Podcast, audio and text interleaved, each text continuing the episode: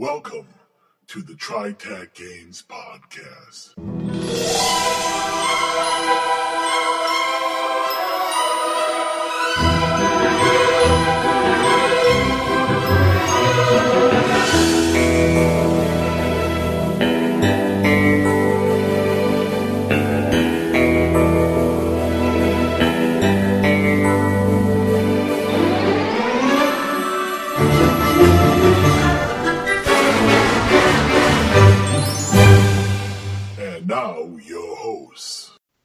This is Bruce. This is John. This is Blix. This is Trav. This is Jay. Welcome to the TriTac Games Podcast, your podcast of proving that you were right all along, and now finally everyone has to listen to you. this week, we take up the gauntlet uh, and put a sword in it or some other type uh, uh, melee weapon and say, hey, just because we're playing a modern RPG game does not mean that we all have to bow at the altar of the assault weapon, the long range, you know, slug thrower, or the beam weapon. We're going to go and say, yes, you can still have an effective melee character, and there's good reasons for doing it. And joining us tonight, we have a special guest, Paul Nunez, who's going to head up this topic. Melee weapons, aka going medieval on them. Pointy end goes in the enemy. Exactly. There are times, yeah, well, yeah, there are times when uh, sometimes the melee weapons trump the ranged weapons.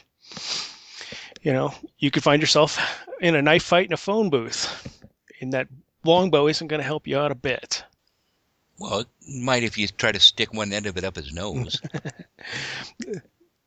I, I'm thinking, you know, crowded theater when somebody shouts fire, you know, a, a, a uh, one of those sales things where everybody's running around and having a riot about it. You know, that's when a that's when a nice longsword sounds pretty cool. Yeah, or you're crawling around in tunnels and basically, I mean, like like I hate to see it, like in Vietnam, the guys who went down the tunnels went down with a pistol and a knife, and they used the knife more. Yeah, the tunnel rats. Yeah, tar- tunnel rats. They used the knife more than they used the pistol down there. Just coming back from TotalCon, I, I actually ran an adventure where it was um, guns versus swords and magic, and uh, they the guys with the swords and magic uh, didn't do too bad. Um, now, mind you, they did have magic, which kind of compensates for for the uh, for the ranged weapons. But uh, when you only have so many bullets, uh, and a sword doesn't run out of those, um, you know, a sword can can come in handy because, as we've found playing Fringeworthy, you go to a world where uh, where there are no guns, and you're great for a little while, and then when all your bullets run out, you're carrying around a nice heavy uh, wooden and metallic club. Well, I would say the Eximate makes a very poor club. It tends to fall apart after the first whack on something. right. Well, well, I guess my, my my point is is that once you run out of bullets, your gun's not worth anything. I mean, it's good for a couple. Like a bayonet, yeah. You could do that. Yeah, you stick the bayonet on the end and turn it back into a spear. Yeah, but you know what? A spear is better at being a spear than a than a gun with a bayonet. And, uh, and and just to be clear, Peter, uh, guns are all. I mean, uh, blades are always out of bullets. well, true, true, true. But they, but, but they. Okay, I stand corrected. I, I guess it's a matter of what you train with. Somebody who's trained with a a uh, rifle and bayonet combination, and somebody who's really worked at getting his moves down right, is going to beat an amateur with a real spear or a real sword every time. Well, that's tr- that's true, but you got to keep all things equal. Why? I mean, when you're using an example, but but I will say this. I mean, in Jay, you're right, and especially in, in a role playing game situation, if um, unless you're playing something super super super crunchy, if you're playing something like Savage Worlds, there is no difference between a rifle with a bayonet on the end and a spear. Um, and I guess in many ways in D20 there really isn't much difference either. I don't think. It counts as a double-ended weapon, and so there's a feat you get so that you're not so that you can use both the pointy end and the clubby end at the same time, and then it starts getting uh, uh, then it starts getting interesting. But uh, if you're getting that crunchy with it, you know the game might bog down a Yeah, little it bit. kind of goes to melee systems and game mechanics and how well they want to plot it out, down to things like blood loss, damage to bone structure, lock, cut tendons, cut musculature. or it's just hey you took five points of damage and, and you're slowed for two rounds because of stun there's a huge difference between fast action and medical accuracy in all the systems out there I was about to yell Grey's Anatomy, the role playing game, but that calls up a whole different image. Yeah, but there's also a big difference between a three foot gun with a one foot bayonet on it and an eight foot long spear when it comes to reach and uh, uh, and and the ability to throw it accurately if you need to. i'll go to world war one with the uh, the old mausers and the old enfields I mean, yeah, yeah, they're not balanced. I mean, yeah, I've seen, I, I've actually seen World War One um, bayonets, and they're they're big things. I mean, they're you know they're, they're at least twelve to 24, 24 inches in some of them. Some are like mid- midget swords. Apparently, Skippy got in trouble in the army for mounting a World War One era bayonet on his M16. Yeah, some of them. Yeah, some of them. You know, you, you, you, I would imagine to be better used as a sword than, or at least a short blade, than as a bayonet, than as a spear. some of them were swords let me put in one thing here. Um, if you want to take it to the extreme, I used, I used to study kung fu, and there was a, a guy there was a guy in my class who was an expert with a spear, and to see him use that thing was darn scary. I mean, and you could not whip a rifle around and do the stuff with a rifle with a bayonet on it that he was doing. So, in the right hands, a spear is ungodly deadly. Oh yes, Blix. I I took kung fu for five years as well, and yes, I've seen uh, a spear and a staff being used and whatnot. And yes, you could not spin any type of long arm firearm in that way. Just the balance is wrong, the composition is wrong, the shape is wrong, the weight is wrong. It can't be done. All right. Well, well, Paul, wait, wait, Paul, why don't you get back to you know why and when melee weapons trump range weapons? Well, a good part of that falls back into into safety. You know, sometimes that using your range weapon is going to be inappropriate. You're going to be in a city or something like that, and there's going to be targets beyond, or uh, there's going to be objects beyond your target that you don't want to hit. Whether that's a crowd, that's a, a middle school, or that's a oil refinery.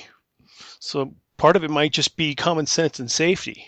It might be a silent attack. You know, the, if you're still going to infantry school today, they still teach you how to use a garrote, and they teach you how to use an entrenching tool for removing sentries. The other guy's lookouts. Yeah, sometimes it's it's all about the silent attack and not alerting everybody for miles and miles around. And for our listeners in Europe, I'm referring to kilometers.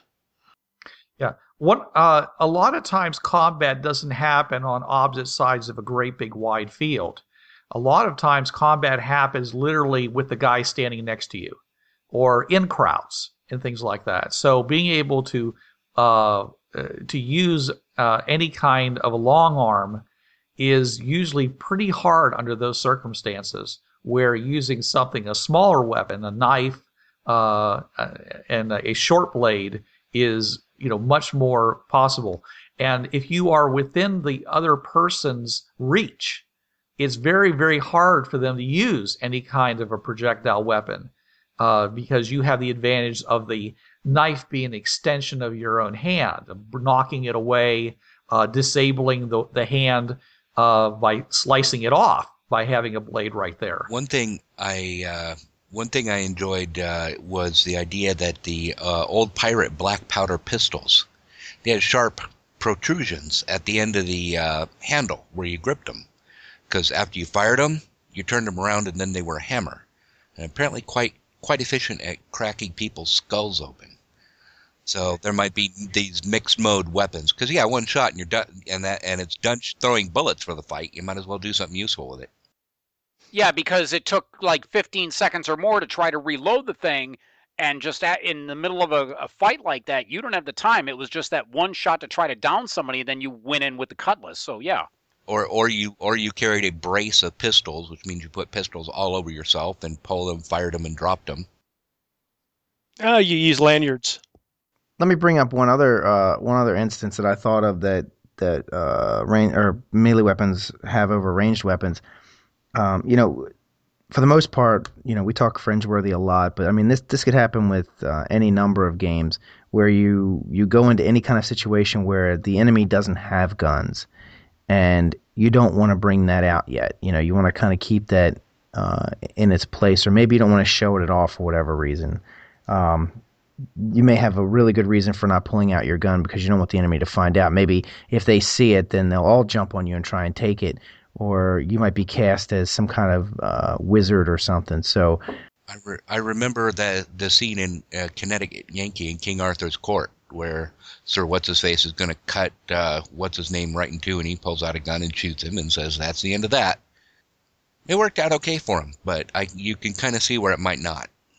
Yeah, I also think it also depends on character concept. As you pointed out, you you say kung fu. I mean, uh, one of the characters in uh, in, uh that's in the Fringeworthy the uh, it's going to be in the Fringeworthy game is Hong Chang. She's a martial artist. She's uh she she she uses martial. She basically she uses a staff. She's good with a bow. Uh, that's pretty, but she's mostly a martial artist, and her skills is are you know, around you know hand to hand combat, fighting with a staff, you know, she's, you know, the stealthy person to sneak up behind somebody and whack him across the side of the head and hopefully take him down with one blow. Martial arts, martial arts are good to have, and I, I would kind of encourage any Fringeworthy people to start developing the talent. The thing is, martial arts is really size dependent and condition dependent, and it's also really dependent on uh, on how much you've been practicing. I studied I studied kung fu back in the 80s and I would break myself if I tried any of that right now. It's also rules dependent.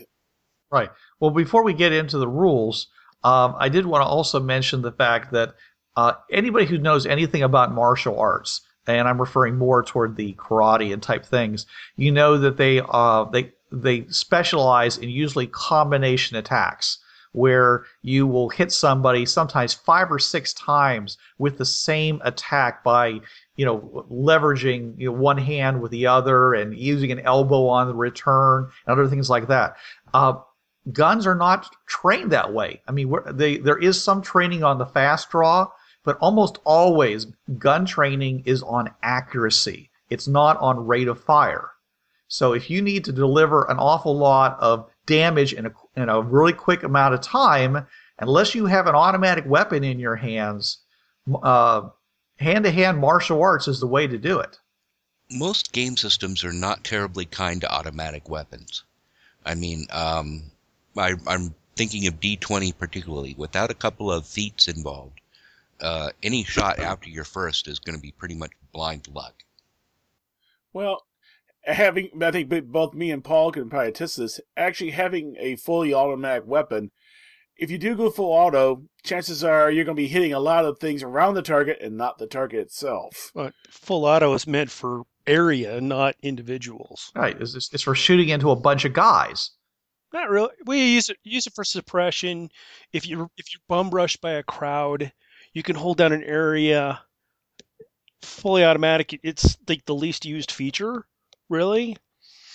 But there are some tricks you can use, like um, taking your old M16A1. If you use, if you turn it on its side, and you work from your right to your left, you can use the muzzle climb to your advantage because it will sweep across your targets instead of of the of the barrel climbing up into the sky. Yeah, though I will say, while I was in the service, there was a there was a there was an ex Vietnam vet who had re upped and came back, and he did demonstrated how you do a three round burst with M16. And oh my lord, it was pretty watching him fire, doing perfect three round bursts, and seeing just three shells fly through the fly through the air, air every time he fired. And he, he was he, he knew how to do it, and he was hitting the target just fine every time with three round bursts. Once again, practice, practice, practice. Well, that's true for any weapon usage. As I understand it, three round burst is, is the is the uh, the preferred uh, rate of fire when you're firing at you know groups of people or, or even at a single person because you get you get a couple extra bullets in there, but it's not enough to throw it crazy, and you're not and you're not blowing through ammo as fast. It's actually a feature of many modern assault weapons. There's a setting for three round burst as I understand it, doesn't the M16 now doesn't even have a full auto setting? It just has three round burst, And single fire. The M16A2, the M4 carbine both have safe semi-automatic and three-round burst. At the Special Operations Command request, the M4A1 is again fully automatic. Really? Safe, Wow. Semi and fully automatic. Hmm. Okay. Yeah, I think the- part part of the reason was because well, uh, you watch any Vietnam movie and you'll see the reason why they they decided to get rid of um uh, full auto. The guy just was just empty empty the empty empty rounds into into the forest and not hit anything, and then all of a sudden they're out of ammo. I believe the uh, maneuver was called spray and pray. Yeah, it's it comes down to uh, discipline and training, and when you got conscripts that you churn out in eight weeks, and then you then you ship them around the world. Yeah, you're, they just removed the fully automatic feature for that reason. It's the same reason the M14 had the you could remove the the selector switch on the M14, making it safe and semi-automatic only because the the M14 is also a weapon that with the introduction of, of a special key, it can go over to full auto as well. My dad, uh, my dad used the uh, M14 and the uh, and the M1 and the M16 in his career, and he said he really liked the M16 better because it was lighter, and you could carry the weapon and lots of bullets, and not be tearing your shoulders up with it. Astonishing Swordsmen and Sorcerers of Hyperborea is sword and sorcery role playing at its pinnacle. Play an Amazon fighter, Atlantean magician, Eskimo shaman, Hyperborean warlock, Ixian necromancer, Celtic barbarian, Cimmerian cataphract, Pictish thief, Viking berserker, or one of many other possibilities. The heroes of a Hyperborea campaign delve the mazes and labyrinths of vast dungeons filled with horrifying monsters, lethal traps, and bewildering puzzles. They explore savage frontiers, breach hostile borderlands, probe ancient ruins, and investigate cursed tombs. They plunder for treasure and magic in a decaying world inhabited by bloodthirsty beasts and weird otherworldly beings. Explore endless challenges and infinite realms of imagination with this complete sword and sorcery role playing game. Astonishing Swordsmen and Sorcerers of Hyperborea is presented in a box set format with contents including Player's Manual, Referee's Manual, Poster Map, six polyhedral dice, and six character sheets. Available now at swordsmenandsorcerers.com. That's S W O R D S M E N dash A N D dash S O R C E R E R S dot com.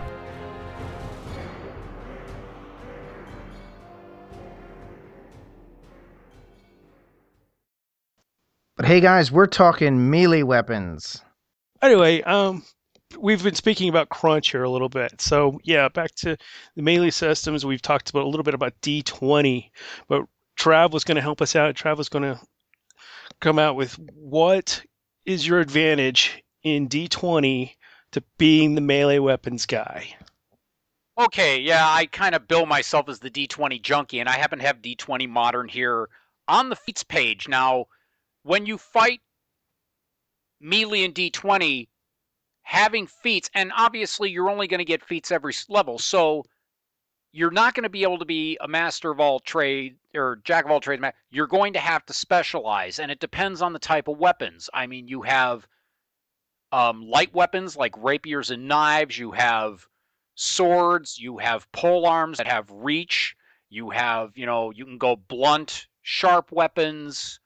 And so you need to specialize in the type of feats that you want in order to do this. Now, uh, Trav, let let me go ahead and point out here that you can have a, a generalist kind of character, but he'll never be as good at, one- at at one thing as somebody who specializes in that. And D20 really rewards uh, a a focused build towards a specific uh, uh, profile that you're aiming for. Oh yeah, if you have a um uh let's say a a guy who fights Florentine, which you would need the two weapon fighting feat tree, which is two weapon fighting, improved two weapon fighting, and advanced two weapon fighting, and you get those three feats in that succession based on you having the prereqs. That just means that you get extra attacks with your offhand, and for Florentine is usually a longer sword or a rapier and a dagger. I have a friend of mine who is a master fencer in the Pittsburgh area, and he and his wife both would fight Florentine, and I saw it, and it was fantastic. Uh, also, you would have, uh, let's see, other, you have uh, weapon focus, which would just you specialize in that one weapon and you get a plus one bonus to it. Now, if you do D20 and you're taking the soldier class, which is sort of the equivalent to the fighter, you can do weapon specialization, and the prereq is weapon focus, which means, yeah, okay, you already have a plus one to strike with that particular weapon, and you have to name the weapon, and you can do it weapon focus with different weapons like uh, dagger, long sword. Well, that that that kind of feat structure mimics somebody who spends a lot of time practicing, a lot, a lot of time getting perfect with his with one single weapon. Yes, the weapon focus allows you to hit easier. The weapon specialization, as I said, those of you who played D&D, you know that weapon specialization will be okay, you have to be a fourth level fighter minimum, and then you can take that feat. In that case, you also get a plus two to hit. Now that's either that No, plus two on damage. plus two on damage. Yes, thank you, Bruce. Um, you get not only accuracy but damage, either by learning to manipulate the weapon to just hit harder, or you are learning finesse in the matter of, okay, I know how to use this weapon to hit him in a vital spot. Either way, it translates out to plus two damage. Uh, let's see, we also have, well, obviously, you have the simple and archaic proficiency. And simple is the stuff that you can pick up, like clubs, knives. Archaic weapon proficiency is where you get into swords and bows and things that take a little more practice. If you don't have those feats, How does how does the archaic weapons proficiency map out to the uh, D and D martial weapons proficiency? same. Simple weapon proficiency is same in D20 and D&D. Archaic and martial, it's just a matter of name change. It's still the same feat. Don't you default to simple weapons? pr- Isn't that like- like a default feat you automatically have? Yeah, every everybody is proficient with simple weapons, but that's like a club. Yeah, like the smart hero and all the the stat-based classes for D20, you get simple automatically. It's just you've picked that up as part of your backstory. You can pick up a club and anybody can use a club. Archaic weapon proficiency would be something that you would have to take as a feat. You've learned it. You have taken fencing or you have taken kenpo or or not not kenpo uh kendo or you have you know done florentine whatever Been in the SCA or something. Right, exactly, that too. So you would have to earn that, but everybody gets simple as a default. Let me see other uh, melee feats. No, Braun, that won't work. Um, You can you can uh, use the uh, D and D list of feats with a D twenty modern character if it if it works for the story background, right? It's not like it's you're going to break everything pulling in. Uh, oh, uh, example feat here. Wow, hello. Jay's brain is not present in the podcast, but yeah, well, no, I, I I get what you mean, and I I recommend this book greatly if you want to do cross genre. The Second World Source book by Second World Simulations, where they teach you, okay, that you want to do a cross genre game, you want to bring D and D feats into a D twenty modern game, so your guys fight more with melee. Okay, this is how you would do it, and most of them just translate over. D twenty is that universal of a system. That's why I, I use it in that particular book. And quick draw, obviously, that will help you. You could simulate quick draw not only you know for melee weapons, and I'm going to probably mess up the Japanese pronunciation, iaijutsu, you got it. how how a katana is drawn quickly. Quick draw would would mimic that. And of course, if you got a melee weapon and you know somebody is there, you know, mess with it, you pull that out that quick and get that action in. That could mean the difference between life and death if you can get that sword out and get a good swing in. So yeah, quick draw would be another good feat to have for melee combat. Do you have to specialize a quick draw for a melee weapon or a uh, firearm, or is it the same quick draw for all of them? It is any weapon. And Bruce, you were about to say, sir? I was going to say is that if you use the uh, massive damage rule that is in D20 Modern, uh, if you get uh, the person who strikes first can literally take the other person out. Oh yeah. Um, for those not familiar with the D20 rule, you have your con, which is your massive damage threshold. If after damage reduction whatnot, you take hit point damage in one attack, and it could be from several sources. Let's say you take it from physical and fire, for example. If altogether that lumps into a, an attack that does more than your hit point con value, you have to make a DC 15 fortitude save, and for every five that you bypass that massive damage threshold, that's a plus one to that fortitude save, which means if you take, if I have a 15 con and I take 20 points of damage, that's a DC 16. If I fail that saving throw, I dropped a negative one and I'm unconscious. D20 Modern made combat like that to be very cinematic, very quick, very dangerous. Right. So uh, let's see. I'm trying to figure out. Any, oh, weapon finesse. Oh my god, I forgot that feat. Uh, weapon finesse allows you to use your dex modifier instead of your strength modifier with a melee weapon. So pe- fast people with rapiers can do horrible damage like big guys with battle axes. Yes, you choose one light melee weapon, a rapier if you can use it with one hand, or a chain. Uh, prerequisite is proficiency with the weapon and base attack bonus of plus one, which most first level characters are going to have. With the selected melee weapon, you may use your dex modifier instead of your strength modifier on attack rolls, and you get weapon finesse. You have to pick it each time with a different weapon. So you will be training to use light weapons like a rapier and a dagger. If you want to do the Florentine style and use all dex, you have to buy the separate feats for each weapon. But weapon finesse is really good for the swashbuckler type guys or the martial artists who do not rely on strength, like a boxer or. Um, Wait, you have to buy weapon finesse differently for each weapon? yes, because you are you are practicing to be more agile than strong with that particular weapon, and it, it is a matter of training in real life. I would when I took the five years of kung fu, I ha- I had to learn to use staves and sim, uh, swords, the one with the nine rings on it, and I believe I did have to use a spear and um, tonfa and knife. So yeah, I would have had to. You had to, or you got to, and waved them around with a giddy grin. Well, I got to. Well, I was kind of nervous at first because I didn't want to like hit an instructor or something. I mean, I took it for five years and I was kind of nervous about doing that. But yeah, I, I know I know how I approach staves and and and other uh, leverage items when I was in class. yes. Um, but yeah, weapon finesse that would be for your swashbuckler type characters who they may not be necessarily a really big guy, but they're fast. All right, Trav. Yes. Do you rate the rate the D twenty system as is a is a fast system for gameplay, or do you how do you rate it for its accuracy as far as weapons and how they would work in the real world? I would see it's a bit cinematic. I mean, they do have the massive damage threshold, which tells you, yeah, combat is dangerous. But I mean, they don't get hit locations is more an optional rule. So it's like, oh, I want to use this melee weapon to, and I'm just gonna, yeah, I'm gonna. The sw- default is that real abstract hit points where Yeah, it is. It's it's hit points, and even in Star Wars D20, they did vigor points and wound points, which you could use with normal D20. They put that in the Second World Source Book, and they didn't bring up Star Wars. But if you played the game, you know what they were talking about. But um, yeah, uh, I would say it's a little more cinematic, not so much medical accuracy, because as I said, called shot rules in Pathfinder, which is basically D and D 3.75 as far as I'm concerned, they did have called shot rules, but I believe it was in one of the later books like Ultimate Combat. It was not in that big thick core rule book. So yeah, D20 is usually more fast action, cinematic, not quite as cinematic as uh, Savage Worlds from what I've read, because I had to make a Savage Worlds character for a previous podcast that Bruce used at Dragon Con. So I would say it's more cinematic. You just it's hit points and you're done. somebody who, who's a real munchkin about it, somebody who really works the crunch over, can make combat take a while because uh, they're using lots of different maneuvers and feats to their advantage, and you get into some things.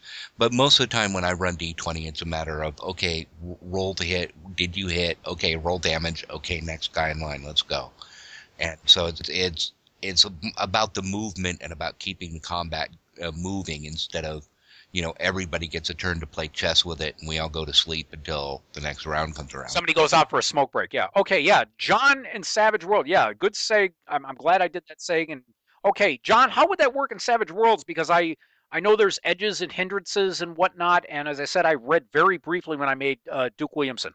Okay, well, uh, hindrances won't actually apply unless you take lame or missing limb. Then you have a modifier right there. Uh, missing limb will d- depend on you know as a hindrance. It depends if you take the your good hand or your bad hand. You know, as your missing limb. But when it comes down the edges, there are lots of edges you can take uh, that can make that determine how your character reacts and how he um, uh, can fight. Uh, But also the other, the other important thing is because the uh, there's only five uh, attributes: uh, agility, strength, smarts, spirit, and vigor. Uh, you have a smaller. You have a, and the only and and their um, your levels are described by die types. So if you have a D8 in agility, you're uh, you're about above average. Most people are D6s but that really determines. You know, that gives you a um, some idea uh, ideas. Uh, most character, an average person would be all d6s and all those stats.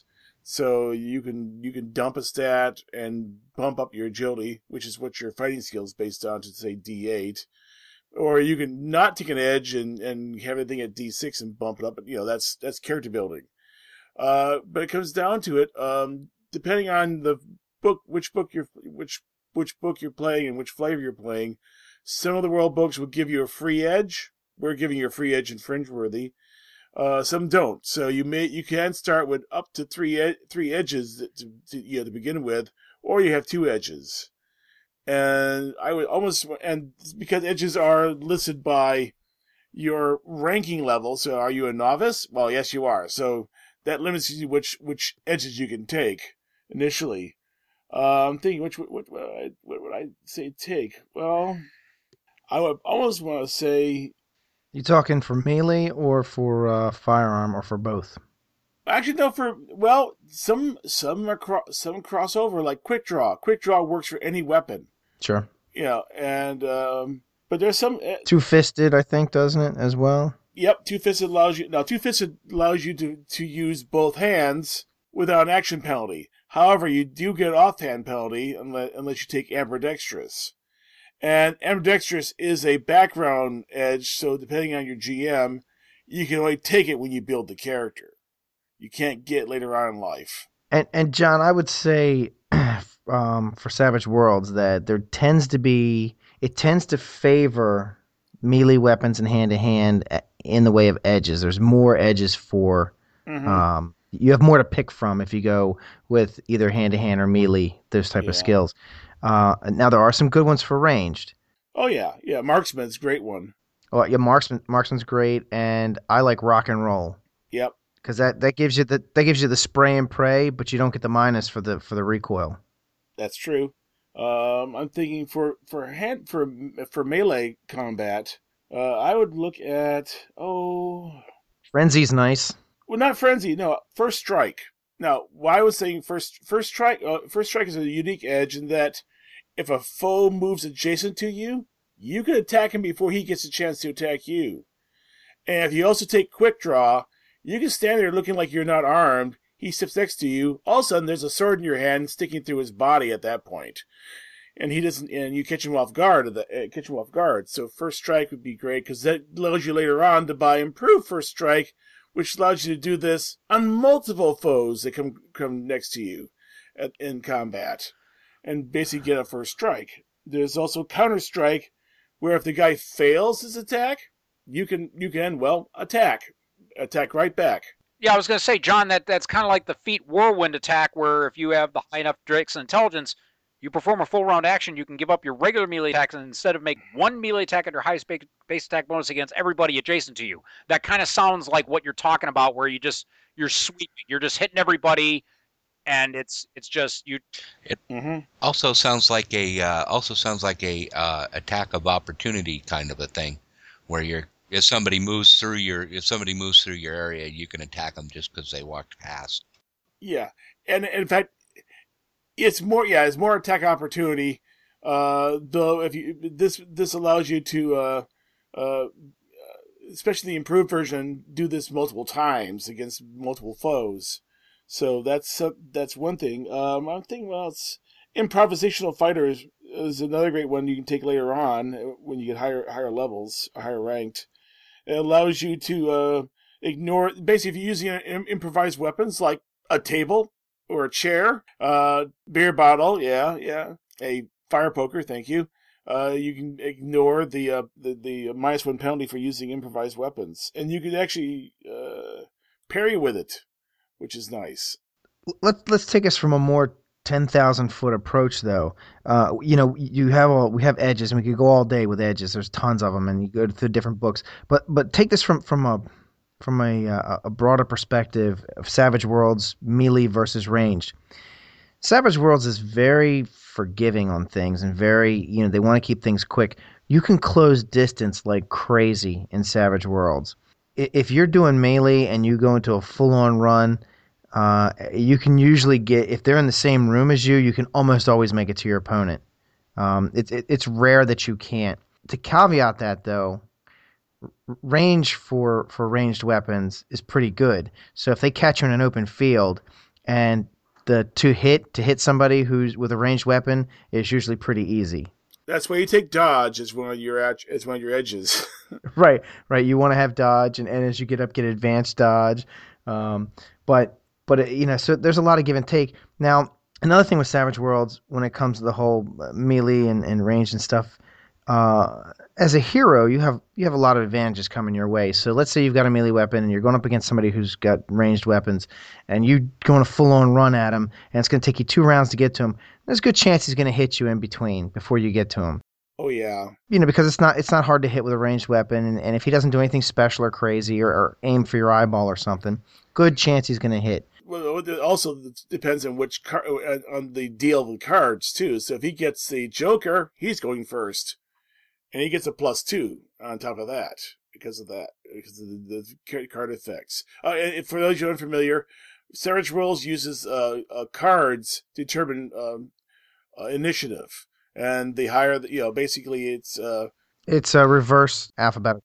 yeah reverse alphabetical. So spades is spade tops everything. Mhm. And jo- and jokers let you go whenever you want to and give you a, bon- a plus two bonus on top of that to everything. But what I was what I was saying though is that you're trying to close that distance. Even if he gets a hit off on you, you can you have bennies usually that you could spend to soak that damage and then close in and go at him with a with a melee weapon. Yeah, Uh, and and in Savage Worlds, they take into account uh, being too close to use ranged weapons. So if he if you're right on top of somebody going at him with a knife, the game master can say you can't use your pistol against him. Or no, uh, well, well, no, pistols actually pistols count as close as close in weapons. hold, hold on, hold on, hold on. I was gonna say I was, I was trying to trying to get to that. Um, as a game master, you, you could make that ruling depending on the situation. Like if the guy's like right on top of you, but you're right, John. You can use it as a close range weapon, but he gets his um he gets his parry at that point. So if he is really good with a sword and he gets within sword range of you and you try to shoot him, he gets to parry your weapon. That's his defense. It's not a four anymore. Now he's in the game. He's fighting, and if he's really good, you're in trouble. So you mean he smacks the pistol out of the way? He's not like using the sword to deflect bullets. He's just smacking you, you know, the weapon so it'll fire away. Okay, got it. What's what Travis? It's that. It's that. But also, um, in Savage Worlds, fighting is fighting. So it's Yeah. It, that includes hand to hand. He could just be sidestepping it or blocking it with his hand or um, or dodging it. Okay. Really, because he's close enough that as your arm moves to, to to clock on him, he's stepping out of the way of it, just like he would if you were if you were trying to stab him with a knife. So it makes good. It makes sense, and it and it it really does add to the to the fun of of the whole Savage Worlds environment because it's it's like oh you have a gun and I have a sword. It's like yeah, but I'm close enough to use my sword, so you are in trouble. Oh, I was to say in D20, when you want to do that, you can't fire when you're in melee. If you're in melee and you pull a gun, you get a free five foot step back, so you have enough room to fire. You cannot be up uh, close to a person and fire on them unless you're doing a coup de grace, which means usually they are helpless or pinned or unconscious, and then you're just, you know, bullet them. But you know what? If if you're using a handgun, that's unrealistic because I mean you can literally just stick a handgun into somebody's belly and pull the trigger. Yeah. Also, they designate certain weapons as close combat compatible. Like anything in a bullpup configuration, basically you can sling it under your arm and fire it. Yeah, and and again, that would be in some ways, you know, you're you're going to get into DM or game master decision. You know, he might say, you know, sawed off shotgun. Does that count? Depends. Yeah, and in D20, they it's of course Bruce saw the number of folders I have. There are plenty of third-party rules if you want to get into melee versus ranged. It's RPG Objects was a real good one for melee range because they did like two or three different PDFs on martial arts alone called Blood and Fists. But, but I think I think Savage Worlds did a good job of of balancing it out so that you could play either type of character and not feel like you're getting overrun. Now, now there's some aspects of Savage Worlds that can, can really benefit you. I mean, if you can get the drop on somebody, that's a plus four to your attack and damage. That means you caught them flat-footed and they they weren't weren't expecting the attack. So it means you also probably want to buy like stealth as a skill, so you can sneak up on people and get the drop on them. And then you get a plus four, which, by the way, helps counteract the minus four you get for attacking things like the head.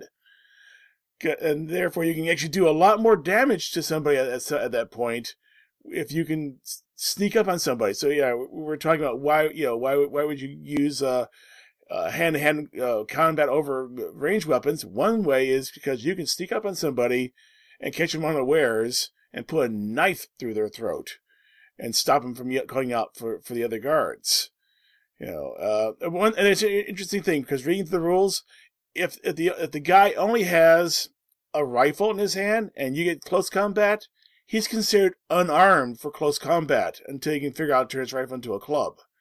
At that point, so rifles don't necessarily make you armed in close combat, and that's a minus two to your to your parry at that point. You know, like I said, you can use your rifle as a club, but that means you're at minus one now as a parry weapon and minus one to combat. So it's it, you're improvising your rifle as a club. So yeah, bayonets come in handy, which means you, the the eye can treat your rifle as a short spear, and then it counts. But if it's just you know, like an M16, ah, I'm sorry, it's gonna come apart first time someone hits it really hard. It's fiberglass, John. It's fiberglass. I've struck people. I've struck targets and things with the, the butt of a M16A2, and I've never seen one break off. I've even seen one get run up by a truck. I know, I know. but yeah, but yeah, there's a lot of aspects. I mean, you can actually not even not taking certain edges. If you pl- if you and I hate to use the term game the system, you can get uh, various uh, you you can get various bonuses to your attack. So yeah, I'm looking at a, a, a character. Depending on your character, there's one edge called assassin.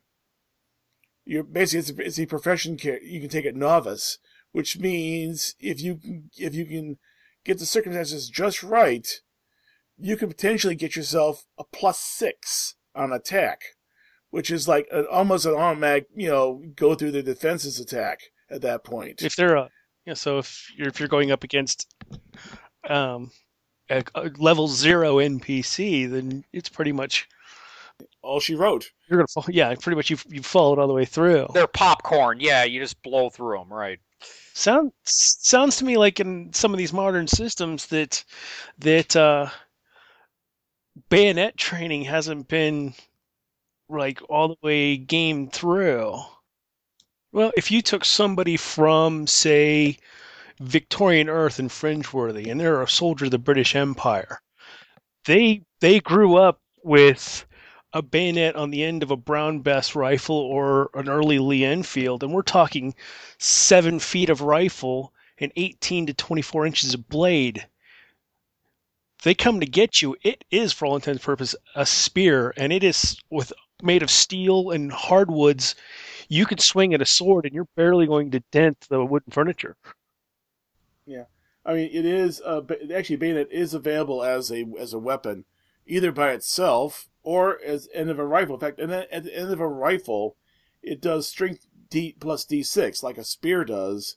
It gives you a plus one parry, and it has a reach of one, which means it reaches one uh, into the next. Can, you can basically attack someone who's not not adjacent to you, and it, it also gives you. But it is a two handed weapon, so yeah, you have to use both hands. But that goes with the goes with the game. But yeah, it, it, it's there, and it does it does give you some benefits. Yeah, and uh, You know- a, a 1d6 weapon isn't the toughest you'll find, but it's pretty tough, and a character properly leveraged can do some damage with it. It's your strength die plus D6. So if your strength is D8, well, that's D8 plus D6. That's that can do some damage. Uh, okay, I thought you were talking about d20, where it's your strength bonus plus d6, which is a very similar mechanism. It's not all that different at all. Yeah, yeah, it, it, yeah. It's pretty pretty much the same in that aspect. Though in in Savage Worlds, uh, you don't take hit points; you take wound levels. So if you if you can do enough damage to get through someone's get through someone's uh, toughness, that that toughness is basically their armor plus whatever their innate toughness is. Uh, you can do a wound to them, which gives them a minus on all their trait tests afterwards, and that can uh, severely hurt somebody. Uh, you know, Well, John, most of the time when you're fight in fights in Savage Worlds, you're not up against people that have multiple wounds. So really, when you do a wound to somebody, they're out. yeah, mooks. Uh, most mooks. Not talking player characters. If a mooks get, gets a shot through, that that, that hurts you. Well, let's not use the word mooks because most people consider them to be characters that are really, really low level. I mean, anybody else besides the main characters uh, or important NPCs are like this in Savage So, you, Worlds. you can always. Well, actually, I think was uh, uh, someone advanced the idea of uh, advanced mooks, where they actually can take one wound before they go down. So, but that's you know, I, I, I sometimes I do that when it's getting too easy for the players. All of a sudden, they have henchmen instead of mooks, and they're a little harder to kill. So the toughs, the the fighters are the in the like the the street toughs, the thugs that that go hand to hand as their as you know their profession versus versus you know the angry guy in a bar.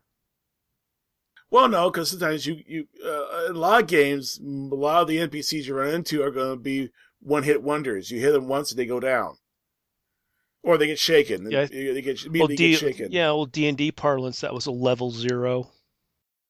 Well, that wraps up another episode of the TriTac podcast. Stick around, because next week, part two. Hey there, this is Ben Gerber from Troll in the Corner, and I'd like to invite you to listen to my podcast, Indie Talks. Indie Talks is a discussion about independent publishing, where we take a look at indie games, the people who write them, and the people who play them. We're going to branch a little farther afield as well and talk to some independent television and movie stars and creators, as well as crafters, all of who are related to gaming in some way, shape, or form. So please join me on the Troll in the Corner network at trollitc.com and give Indie Talks a listen.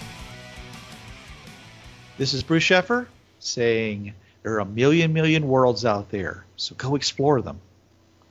This is John Ryer saying keep your powder dry and keep those cards and letters coming in. This is Blix. Don't hate the game, hate the players. This is Jay.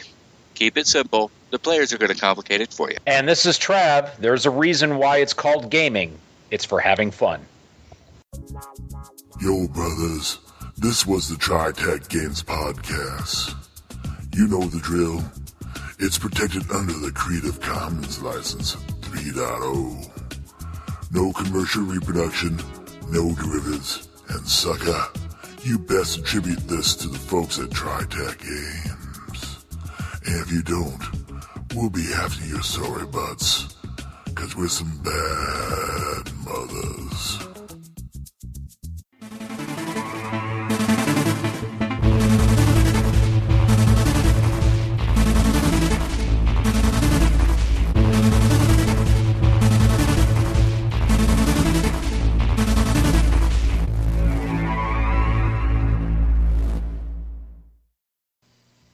Hi, this is Trav of the Travcast, hour three of Blind Wolf's Rubber Room Association on DementiaRadio.org, Tuesdays, 8 to 9 p.m. Eastern.